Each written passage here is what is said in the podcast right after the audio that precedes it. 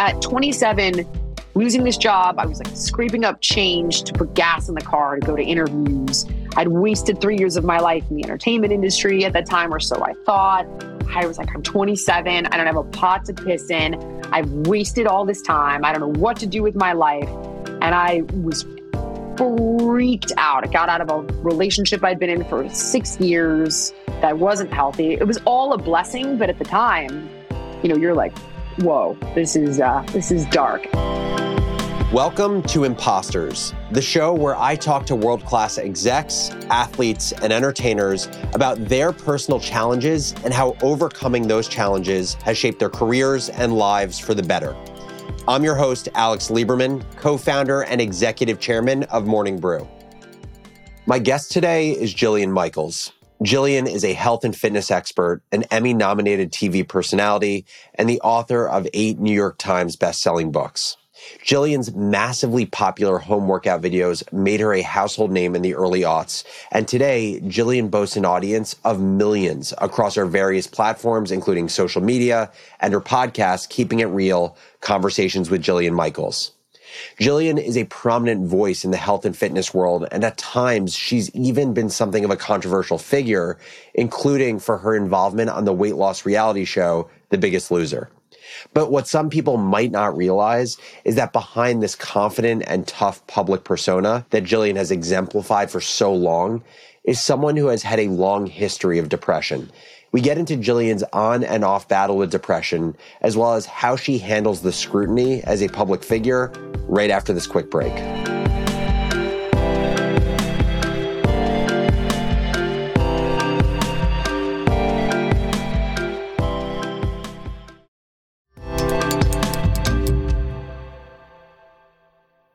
Jillian Michaels, thank you so much for joining Imposters.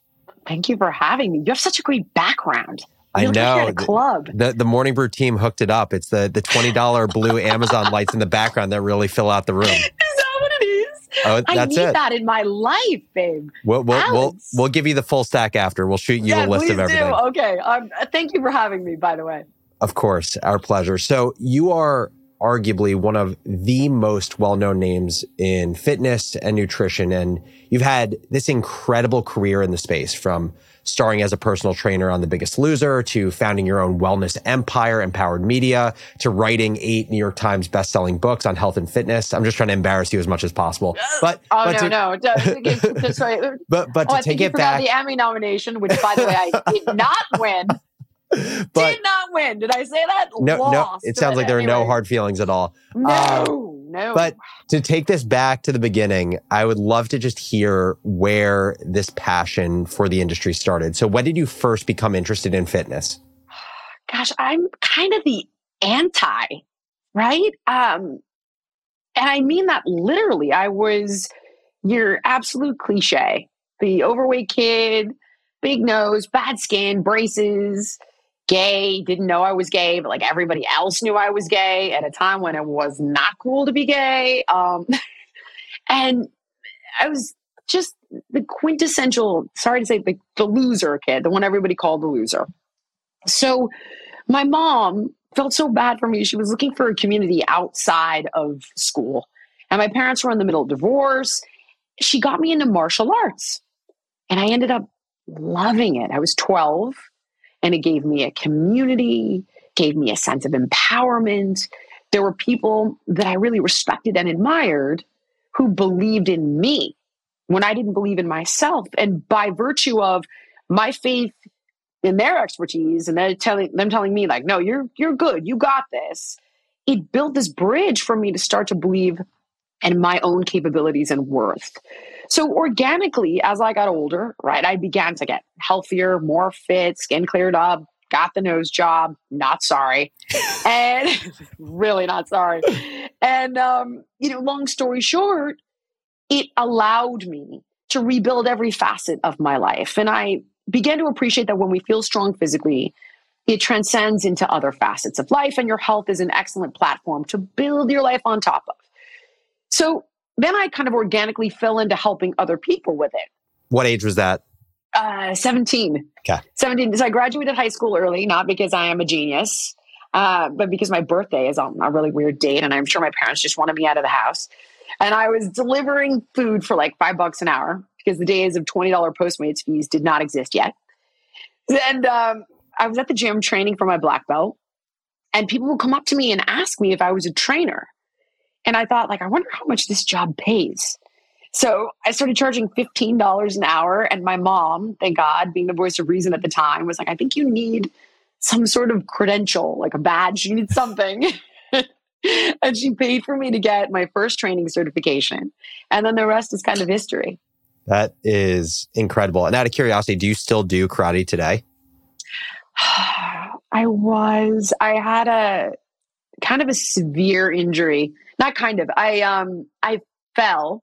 Not everyone's like in the gym. I'm like, no, not in the gym. Um, I had a really bad fall and I fractured my spine and oh, herniated geez. three discs. And it was life changing. So I had a guy named Stu McGill who is like the foremost spine expert in the world. This guy, and um, he goes, "Listen," he's like, "You'll be fine, but you're never going to have your old back back." And he's like, "There are things that you will never do again, like jujitsu, for example." And I had just moved to Southern Miami and signed up for jujitsu uh. with my daughter, who was then 11, and I was like, "Wow." So I don't anymore. That blows. I'm sorry. That's why you got to be careful and don't do stupid shit, man. So, 17 years old is when you were in the process of getting your black belt. Uh, people ask you at the gym if you train. You weren't a trainer. Your mom helped you get the certification to train. Yeah. paid better than the $5 an hour pre Postmates delivery. When did the biggest loser opportunity come about? 13 years after that. So, when um, you were 30? 30. Yeah, and, and, it was kind of a long journey along the way. And um, I had the whole like, I need a real job moment at about 24. Got an office job at uh, a talent agency in Hollywood, never been more miserable. Left that job at 27. But because of that job, that's how I ended up on The Biggest Loser because it allowed me to build a really strong clientele. And one of the agents that I used to work with at ICM heard about the job and put me up for the job. And he was training at a sports medicine facility that I had ended up opening at 30. Uh, and then I ended up getting that job. And here we are. And obviously, it was, you know, an incredible run, an incredible experience. But I would say, from my understanding, your experience with the show and your um, perception of the show wasn't absent of criticisms or things that could have been done differently. And so yeah. if you were being asked to do the show again today, how would you want the show to be done differently? How much time do you have? I mean, do you have? Yeah, well, we'll give it. We'll give it. We'll, we'll, give it five to seven right now. Got some time. um. So, okay, the the tools that you need to help somebody and I'm going to say get better because I mean get better, right? When somebody is utilizing food in such a way that they are putting their life at risk imminently, okay, we want them to get better. We want to help them with whatever is underneath that's driving them to either overeat or choose to be a bigger size or both. And whether they realize it or not, it is a choice and they are making it. And generally, they don't realize it, it's unconscious. It's a coping mechanism, it's defense structure for a host of reasons.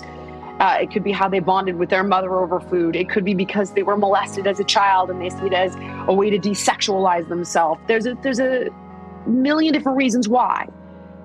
But you got to get to the bottom of why. You got to help them understand it, and then you have to give them the tools to work through the pain and cope differently. Because at one time or another, this survival mechanism of either overeating or being a different size represented for them their psychological survival. So letting go of that shit, not going to be easy. And this is why so many people who lose weight put it back on because diet and exercise are wonderful. They treat symptoms. They'll clear up all the symptoms. But if the problem's not fixed, the symptoms start again. So knowing that, right, you have a show that is about diet and exercise, which is which is great. But let's also be honest. If we look at the landscape, okay? Housewives still on, Kardashians still on, Amazing Race still on. Survivor still on. Loser Great show, not by the on. way. Survivor's the best. right. All still on the air. Yep. Losers not on the air. Mhm. Why? And the truth is, you know, you can blame oh woke PC cult. bullshit. The show never won an Emmy. The show was always being criticized, and I think at inception, the producers built something that they intended to humiliate people. You have to remember that this was the time of like the Swan, which you're so young, you're not even probably gonna know what that is, but it was like they would just go out of their way to just humiliate people on, these shows. And that's what Loser was supposed to do, right? The biggest loser. But all of a sudden, Bob and I get in there and we're like, fuck these guys, right? We're to do what we do. And you got a guy that lost 100 pounds in eight weeks, and the producers are like, wait a minute. You know, we thought we built a Mack truck, but maybe we have a sports car. But everybody was like, I don't know, it looks like a truck, it sounds like a truck, but it's driving like a. So, you know, the whole show was designed at inception to embarrass people, and then they tried to kind of retrofit it. And everybody smelled bullshit there. It, it's it's an inherent problem. It really is, and the younger generation is just that much more savvy that they weren't willing to kind of look the other way on that. So right off the bat, you got a problem. You need a show that intends to help people from the beginning, and that incorporates what is needed because you need a mental health component in that format to help people. And in addition, you got a show that's eliminating the people that are doing the most work in real life. Those are the ones that make it, right? So you got to reverse engineer the show where the person that's doing what needs to be done doesn't get voted off. In fact, nobody gets voted off in life. They fucking quit. So if I did it again, I'd be like, there's you don't win shit. Here's what you win. You win your life back. And if it's too hard, quit. That's the elimination. Period. Because that's that's life. Let's talk about the fitness Mm. app. Tell us kind of the story about how it came about. And also, I have to ask, like, you know, Yeah. fitness products are incredibly what it feels like commoditized these days. And I think that largely feels like the reason because everyone and their mother is a fitness influencer. And the way you Oh. start thinking about monetizing yourself is obviously through your skill set and your craft. And the bar feels pretty low to teach people fitness. So how do you think about differentiating yourself other than having a ah. massive freaking audience? For me, I've already differentiated myself for better or for worse. You either love me or you hate me. You know, there are people who are like, I love her because she tells the truth. And there are people that are like, I hate her. She's a bitch. You know, the truth is, though, if everybody likes you, you're doing something wrong. That said, um, if I was speaking to somebody younger, I think you need a few things above all else. One is passion, because I- I think when you're passionate about what you do, it comes across in the right way to the people that need to hear it. Instead of it being like, look how beautiful I am on Instagram, here's my butt doing squats. The girl that actually is like, I feel so lost.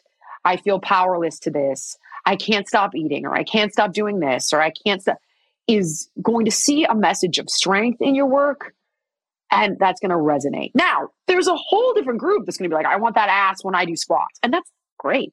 You know, I've been, I've been both of these people in my quest for wellness. There's nothing wrong with that. But I think being authentic and really being passionate about what you're doing is going to attract an audience that trusts you. Mm-hmm. Yeah, I just did a, a hit this morning at a local news station. I haven't done local news in such a long time, but I live in Miami. So I was like, I'm doing it. And it was the cutest thing. Like I had women coming at me from all sides and they're like, oh my God, I did this workout. I did that workout. During COVID, I did this workout. I lost 20 pounds. You got me through this. You got me through post pregnancy. And it's like, why are they still working out with me? Because it works, because they get results. So you got to deliver on the promise you make. And that's how you stand out. the big kind of nuance to this is you're talking about how do you create longevity and the way you create longevity is through building trust and the it, it's funny it's like the win-win because you build trust by creating a product that is authentic to your lived experience because Yeah. people are like wow this person's being authentic but also for you longevity is created because you feel like you could create this content or this product for years without it starting to feel like a chore or burning you out. If it's not part of your lived experience, it makes it way harder to do it for a long time. Absolutely. Absolutely. And it doesn't work. Yeah. You know, I, have seen so many people are always sending me stuff, and I'm like, that doesn't work. You know that, right? And they're like, but we're selling millions of them. I'm like, I cannot go sell that like muscle stimulator thing on QVC for you because it doesn't fucking work. Yeah. So you also can't be a sellout. You got to be exactly what you said, creating creating authenticity and therefore trust, and that breeds longevity because everybody else will have fallen off along the way. Being as famous as Jillian, of course, comes with its fair share of criticism, especially when what you're famous for is being an expert in health, a topic that often feels incredibly sensitive and personal for people. And though Jillian struggled with feeling inadequate as a kid, she's well past the need for approval from others now. I'm beyond caring what people think about me. I have been for a long time, and only because I've survived you know, multiple cancel attempts. Like hate coming from every direction. And then you end up living another day and all of a sudden it just becomes like, oh, is that all? You know, you you think like, oh my God, I'm never gonna work again. Oh my God, my life is over. Oh my God, everyone hates me. And it's really just this group of lunatics online. You know, it's the tail wagging the dog. And then you you continue on. Um, and life goes on. So you get past caring. When people come up to me they're usually sharing some part of their journey with me. So it's not so much about validating, like, oh, Jill, I know who you are. They're saying, like, I did this and I achieved this, and you got to play this small role. And then I feel like I have some meaning. Like it gives me meaning in life. And it's I like think why that's you really do what important. you do. Yes, yes. It, it makes me feel a little less helpless in a crazy ass world so it gives me that sense of meaning and purpose. And I, I love that and I'm grateful for it. You know, at my age, with everything I've been through, I'm, I'm pretty good with myself. I know the areas that need work and I'm not proud of them. They all revolve around parenting in large part. I really could do a better job there sometimes. Um, but I, you know, I work on it. And that is, uh, really my biggest kind of like where I have my greatest insecurities is that job. Just god damn, that's a hard job. Wow. And you you make big mistakes. And then you think to yourself, like, the way I used to blame my parents for all this shit, that's gonna be it's the hardest job in the world. that's gonna be them talking about me. Fuck. So, you know, you do the best you can. We're going to take a quick break here, but when we come back, we'll get into when Jillian first began battling with depression, some of her lowest moments, and the tools that she found to help her work her way back to a healthier mental state. Stay with us.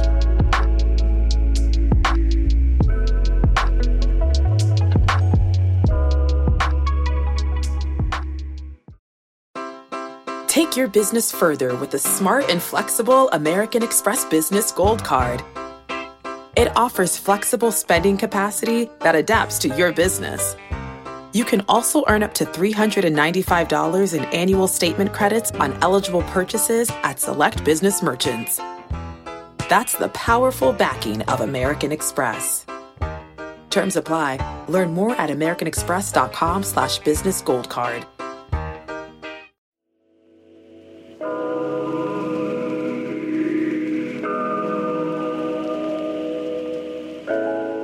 And we're back. Before the break, Jillian described the path that brought her to the biggest loser and how she ultimately got to where she is today.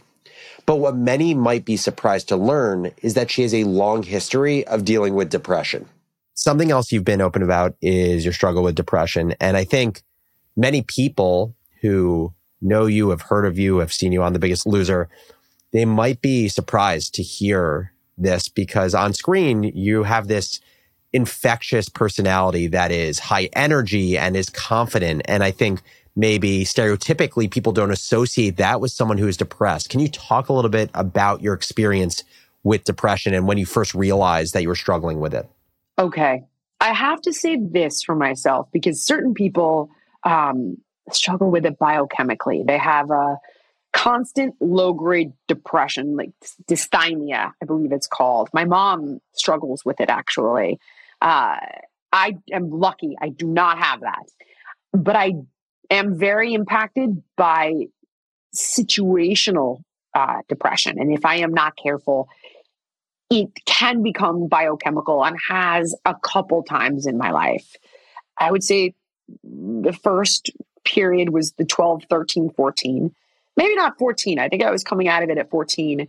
Um, but it was this kind of pervasive sense of helplessness at that age and a total lack of self worth and self esteem uh, that put me in kind of a dark place.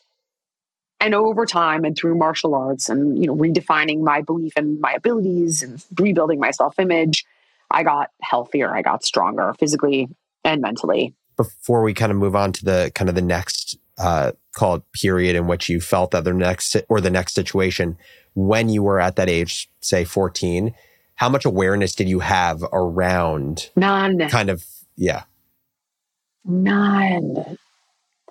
And um you know part of what i find really disturbing in general with the world these days is that the things i thought did and said at that age like i I was homophobic. I was gay and didn't even know I was gay. I would have said to you, oh, I, I mean, I'm sure I did. Ew, gay. It's disgusting. That's disgusting. I was obviously something was wrong, or not gay being wrong, but something was wrong in that I w- was fighting something I didn't even understand. Now, if a kid did that now, their life would be over. They'd never work again. There'd be no college. They get, get HIBs slapped on them and they'd be blacklisted forever. Their face would be on the Daily Mail. They get fired from jobs 10 years from now. So I had no understanding. I didn't understand I was depressed. I didn't understand I was gay. I didn't understand any of it. Um, and it came out in a host of ways that that were ugly, like me hating gays before realizing I was one. Um, and I gotta say, I give credit to to um, Madonna because when she came out with Justify My Love, you had the coolest woman in the world saying, like, not only is this, this not, you know, gross, it's sexy and it's cool. And I was like, sexy and it's cool? What? But it nobody understands until somebody helps them understand. And that's why it's profound also when role models end up kind of espousing messages that make people feel seen, right? Because at the end of the day, where where do people look to? It's like has a, a big impact. Yeah, you make a great point. So yeah, I didn't I didn't have much understanding of it at all. Looking back, obviously I'm like, whoa, that was a dark time. And I would, you know, order pizza after school and sit on the roof and eat an entire pizza by myself, or I would like Oh God, Jesus! I would go to Taco Bell and order three bean and cheese burritos with no onions and extra cheese and a taco supreme and God bless myself, a diet coke. And my mom, it was the '80s. My mom didn't know what to do so yeah, I was I was a mess as a kid. Um, well, she did get she got me help, but she didn't interject with things like that. And I don't know if it would have been a good idea had she. What was the help? Um, she got me into martial arts and she got me into therapy, and the combo, I really do believe, did did the trick. Um, and then at 27, when I had that desk job I had mentioned to you, that had gone so far south uh, I found myself like, oh God, almost homeless. When I was 17, my, my parents had ended up saying, like, okay, get out. Like, you're done, get out. But I loved the freedom. So it didn't bother me. I wasn't depressed by it. I was like sleeping on couches and finding a way. But I felt free for the first time. At 27, losing this job, I was like scraping up change to put gas in the car to go to interviews. I'd wasted three years of my life in the entertainment industry at that time, or so I thought. I was like, I'm 27. I don't have a pot to piss in. I've wasted all this time. I don't know what to do with my life. And I was freaked out. I got out of a relationship I'd been in for six years that wasn't healthy. It was all a blessing, but at the time, you know, you're like, whoa, this is uh this is dark. And I got put on um Zoloft. I got put on Zoloft for the first time. There was a second time, and it helped. It put a floor under me so I could function because I was like paralyzed. I was having a real hard time, like going to interviews and answering, you know, building resumes. I was really fucked up. It was, it was, um, it was tough. So that allowed me to kind of get functioning again. And once I was functioning, I was able to get a foothold and start rebuilding my life. And then I was tapering off of it. Uh, and the third time was when I knew I needed to get a divorce, even though we, I wasn't married to Heidi. I mean, I may as well have been. We had two kids together and houses and all of this shit and had been together eight years.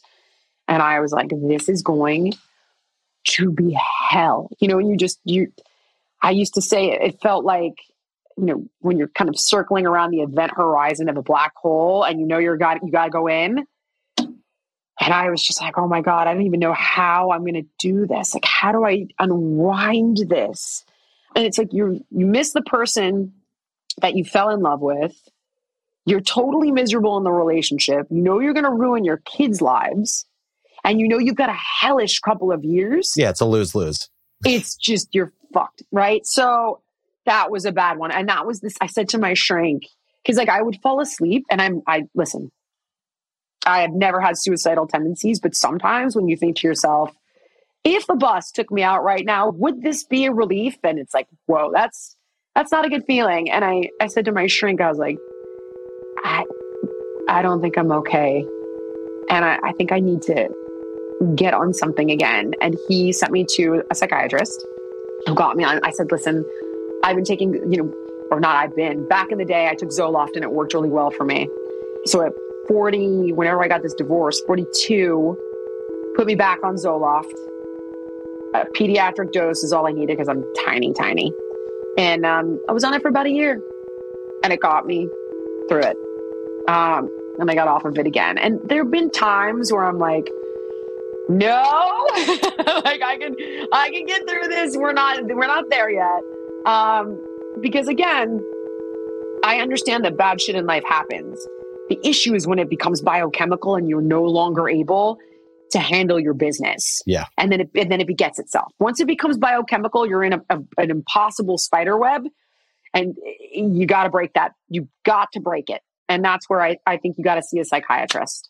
You've mentioned now, call it like three periods in your life where you experienced, you know, some flavor of depression that at times turned biochemical. So the first was when you were a kid, had no sense of who you were, you were, no self love. And it seemed like your coping mechanism, at least one of them was overeating and eating to, to work through those feelings. Yeah, and it 100%. sounds like the tools you were given to navigate that was martial arts, which was, you know, let's call it part uh, health and wellness, part community, and then also the therapist. Second yeah. was you were working that desk job and just felt so lost. And at the bottom, that's when you started taking Zoloft. And the final was around your divorce, you started taking medication again. Talk about what were your coping mechanisms in those second two periods and what were tools that you used actively in your life beyond just medication? Therapy. Um, I was in therapy and my shrink has been my shrink for a really long time. And he's, uh, kind of like, he's my compass. You know, he kind of brings me back to center and he's my sounding board and helps me reflect and calls me out on my shit, which by the way I need. That's that's one thing that I don't think I got across well enough is I need tough love.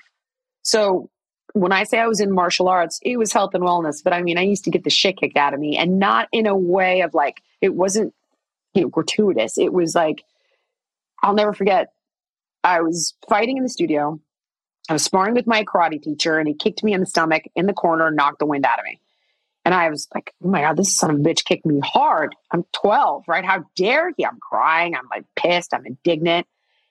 And I'm like sitting in the corner crying. And he's like, get up and fight. And I still cry. And he kicks me again through the wall and through the drywall. And he goes, I swear to God, if you do not get out of that fucking corner, I will break every rib in your body. And I I was like, you know, and it, I, go, I got out of that corner. And the thing is, people nowadays are like horrified. They call, yeah, I was you know, who knows? I was going to say at the karate studio today. That, no shot. Right? Yeah. yeah. No, no way does that happen. Um, and it's so funny because one of my now very close friends is my daughter's karate instructor in Los Angeles. And we talk about how, you know, our training was so different than what's allowed now. But what he was doing was essentially showing me that like life does not stop kicking you so whether you're a victim or not is totally irrelevant. Get up and fight your way out of this. And then you can look back and do a post-mortem on what's right and what isn't. But at the end of the day, how you're going to respond to the shit that isn't fair Yep. is what's going to allow you to move forward.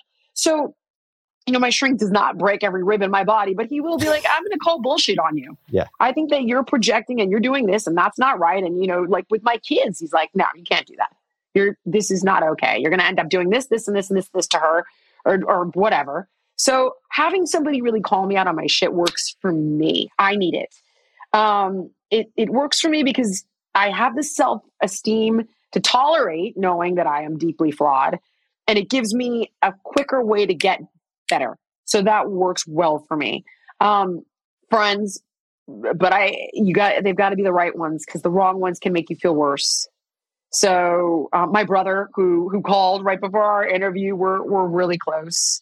He's much younger than me, but um, we're very very close. So he lived with me actually during during that time because he broke up with his girlfriend, and I moved in to our beach house because we had a farmhouse, and my brother moved in with me during that time um, for a couple of years, and I don't I don't think without him living with me, Sounds like a really special relationship. yeah, we're we're really close. He he would like pick me up off the floor some days. So having at least one person or maybe get to a group outside or maybe take a class somewhere or find like-minded people uh, i think that's so so important. And then last but not least i am huge in taking control of what i can. So for example when i broke my spine fractured my spine i could not oh my god i couldn't stand. I couldn't walk. Three months i could not stand up and I was like, I, by the way, did not get on medication because I was had Stu McGill helping me with like, no, this is what we're gonna do. No, you're gonna be okay. No, you're gonna uh uh it's gonna be okay. And my wife was like, You're fine, it's gonna be fine, we're gonna be okay, you're gonna walk again. My acupuncturist, I mean, I had like a team helping me. So what I got into was like I got into Wim Hof, like all the way down the Wim Hof rabbit hole, right? Before everybody was cold plunging. I was gonna say like that's a big, deep rabbit hole right now. yeah, I got into Wim Hof and I watched his documentary and I started to do like cold exposure, more breath work, got into the acupuncture more than I ever had before. Um, I started supplementing all this crazy, weird anti inflammatory shit. I started, you know, following like Huberman Labs and, you know, all these Rhonda Patrick, like, because I was like, I'm to heal my body, so help me God. And I remember watching the Wim Hof documentary, and there was a guy with cancer. And he goes, What I love so much about this is it gives me something I can control. And I was like, Son of a bitch. What can you control? Is it 30 seconds of cold exposure? Is it your diet? Is it your supplement regimen? Where can you start to claw back control? And I think that helps so much. Yeah, I think it's uh, such a profound point. Um, no matter kind of what you're experiencing, just focusing on the controllables. And as long as you do that, you can have regrets around the choices that you've made. Jillian Michaels, thank you so much for joining Imposters. Oh my God. Thank you so much for having me. I've had a blast. I love Jillian's holistic approach to mental health. She, of course, has the tough love mentality that you might expect if you're familiar with her work, but she also is an advocate for therapy, medication if it's something that's right for you, and finding the things that give you some sense of agency and control. Much like her approach to maintaining physical health, her approach to mental health feels incredibly balanced. And I really love what Jillian said towards the end of our interview that ultimately, how you choose to respond to the hardship is what will allow you to move forward. Imposters is a production of Morning Brew. Our producer is Michaela Heck. Greg Jacobs is our video producer, and AB Silver is our booking producer. Our sound engineers are Dan Bauza and Rosemary Minkler. Our theme song is by the mysterious Breakmaster Cylinder. Original music in this episode is by Rosemary Minkler.